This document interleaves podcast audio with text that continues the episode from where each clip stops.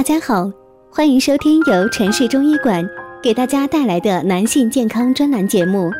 如果大家在两性生理方面有什么问题，可以添加我们中医馆健康专家陈老师的微信号二五二六五六三二五免费咨询。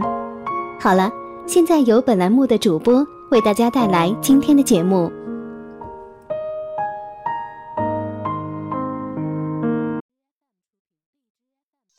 Hello， 大家好，我是主播逍遥。今天要给大家说的就是为什么我们在现实生活中一直睡不醒。一日之计在于晨，大家都这样说，晨起的时光也很重要。我们都期望早晨起床的时候，让自己的精神饱满。我们都希望晨起时陪伴我们的是饱满的精神和热情，而不是沉重的眼皮和连天的哈欠。我们的闹钟已经从诺基亚时代演变到现在的苹果六。一切都在改变，可为什么我们每天都在睡不醒呢？这在我看来一点都不科学。每天我们为了要上班不迟到而早起，每天听到的第一个声音往往就是手机的闹钟声，提醒我们再不起就要被罚钱了。然而闹钟它终归只是一个辅助工具，决定清醒好状态临时来临的还是身体的本身。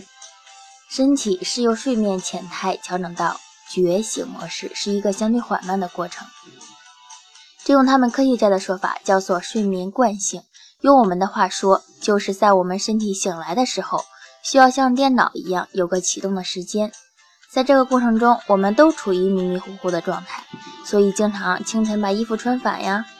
这不怨我们，是我们还没有睡醒，对事物的判断力下降，所以容易犯简单的错误。所以说，当你认为自己已经完全睡醒的时候，其实还没睡醒，我们的理智还没醒来，再等两到四个小时才能够完全恢复。所以，嗯，在这里呢，我要告诉大家，真的不必过度为早晨找不到灵感和创造力而担忧。有时候好的状态需要等一等才来。我们每天大脑真正起床的时间与单位的打卡器形成了矛盾。这被称为社交时差，它的存在是由于我们必须要起床了，哎呀，不起就迟到了，而大脑中的褪黑素还未完全消退所致。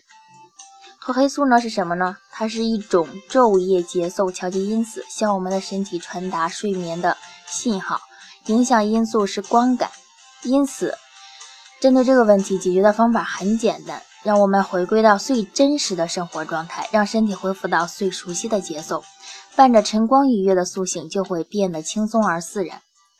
我们首先要尝试的就是尽早入睡，并随着太阳升起尽早起床。有人说这不是老年人的作息吗？但这确实是有效快速醒来的办法。如果做不到这个，那就试试另一种方法。晚上睡觉时避免有各种人工光源，保持绝对的黑暗。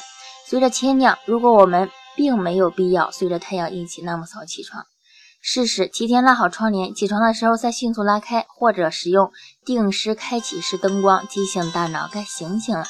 然后趁着明媚的阳光在你眼前跳跃的时候，倒一杯香浓的咖啡，深呼一口气，享受早晨大脑带来的美妙过程。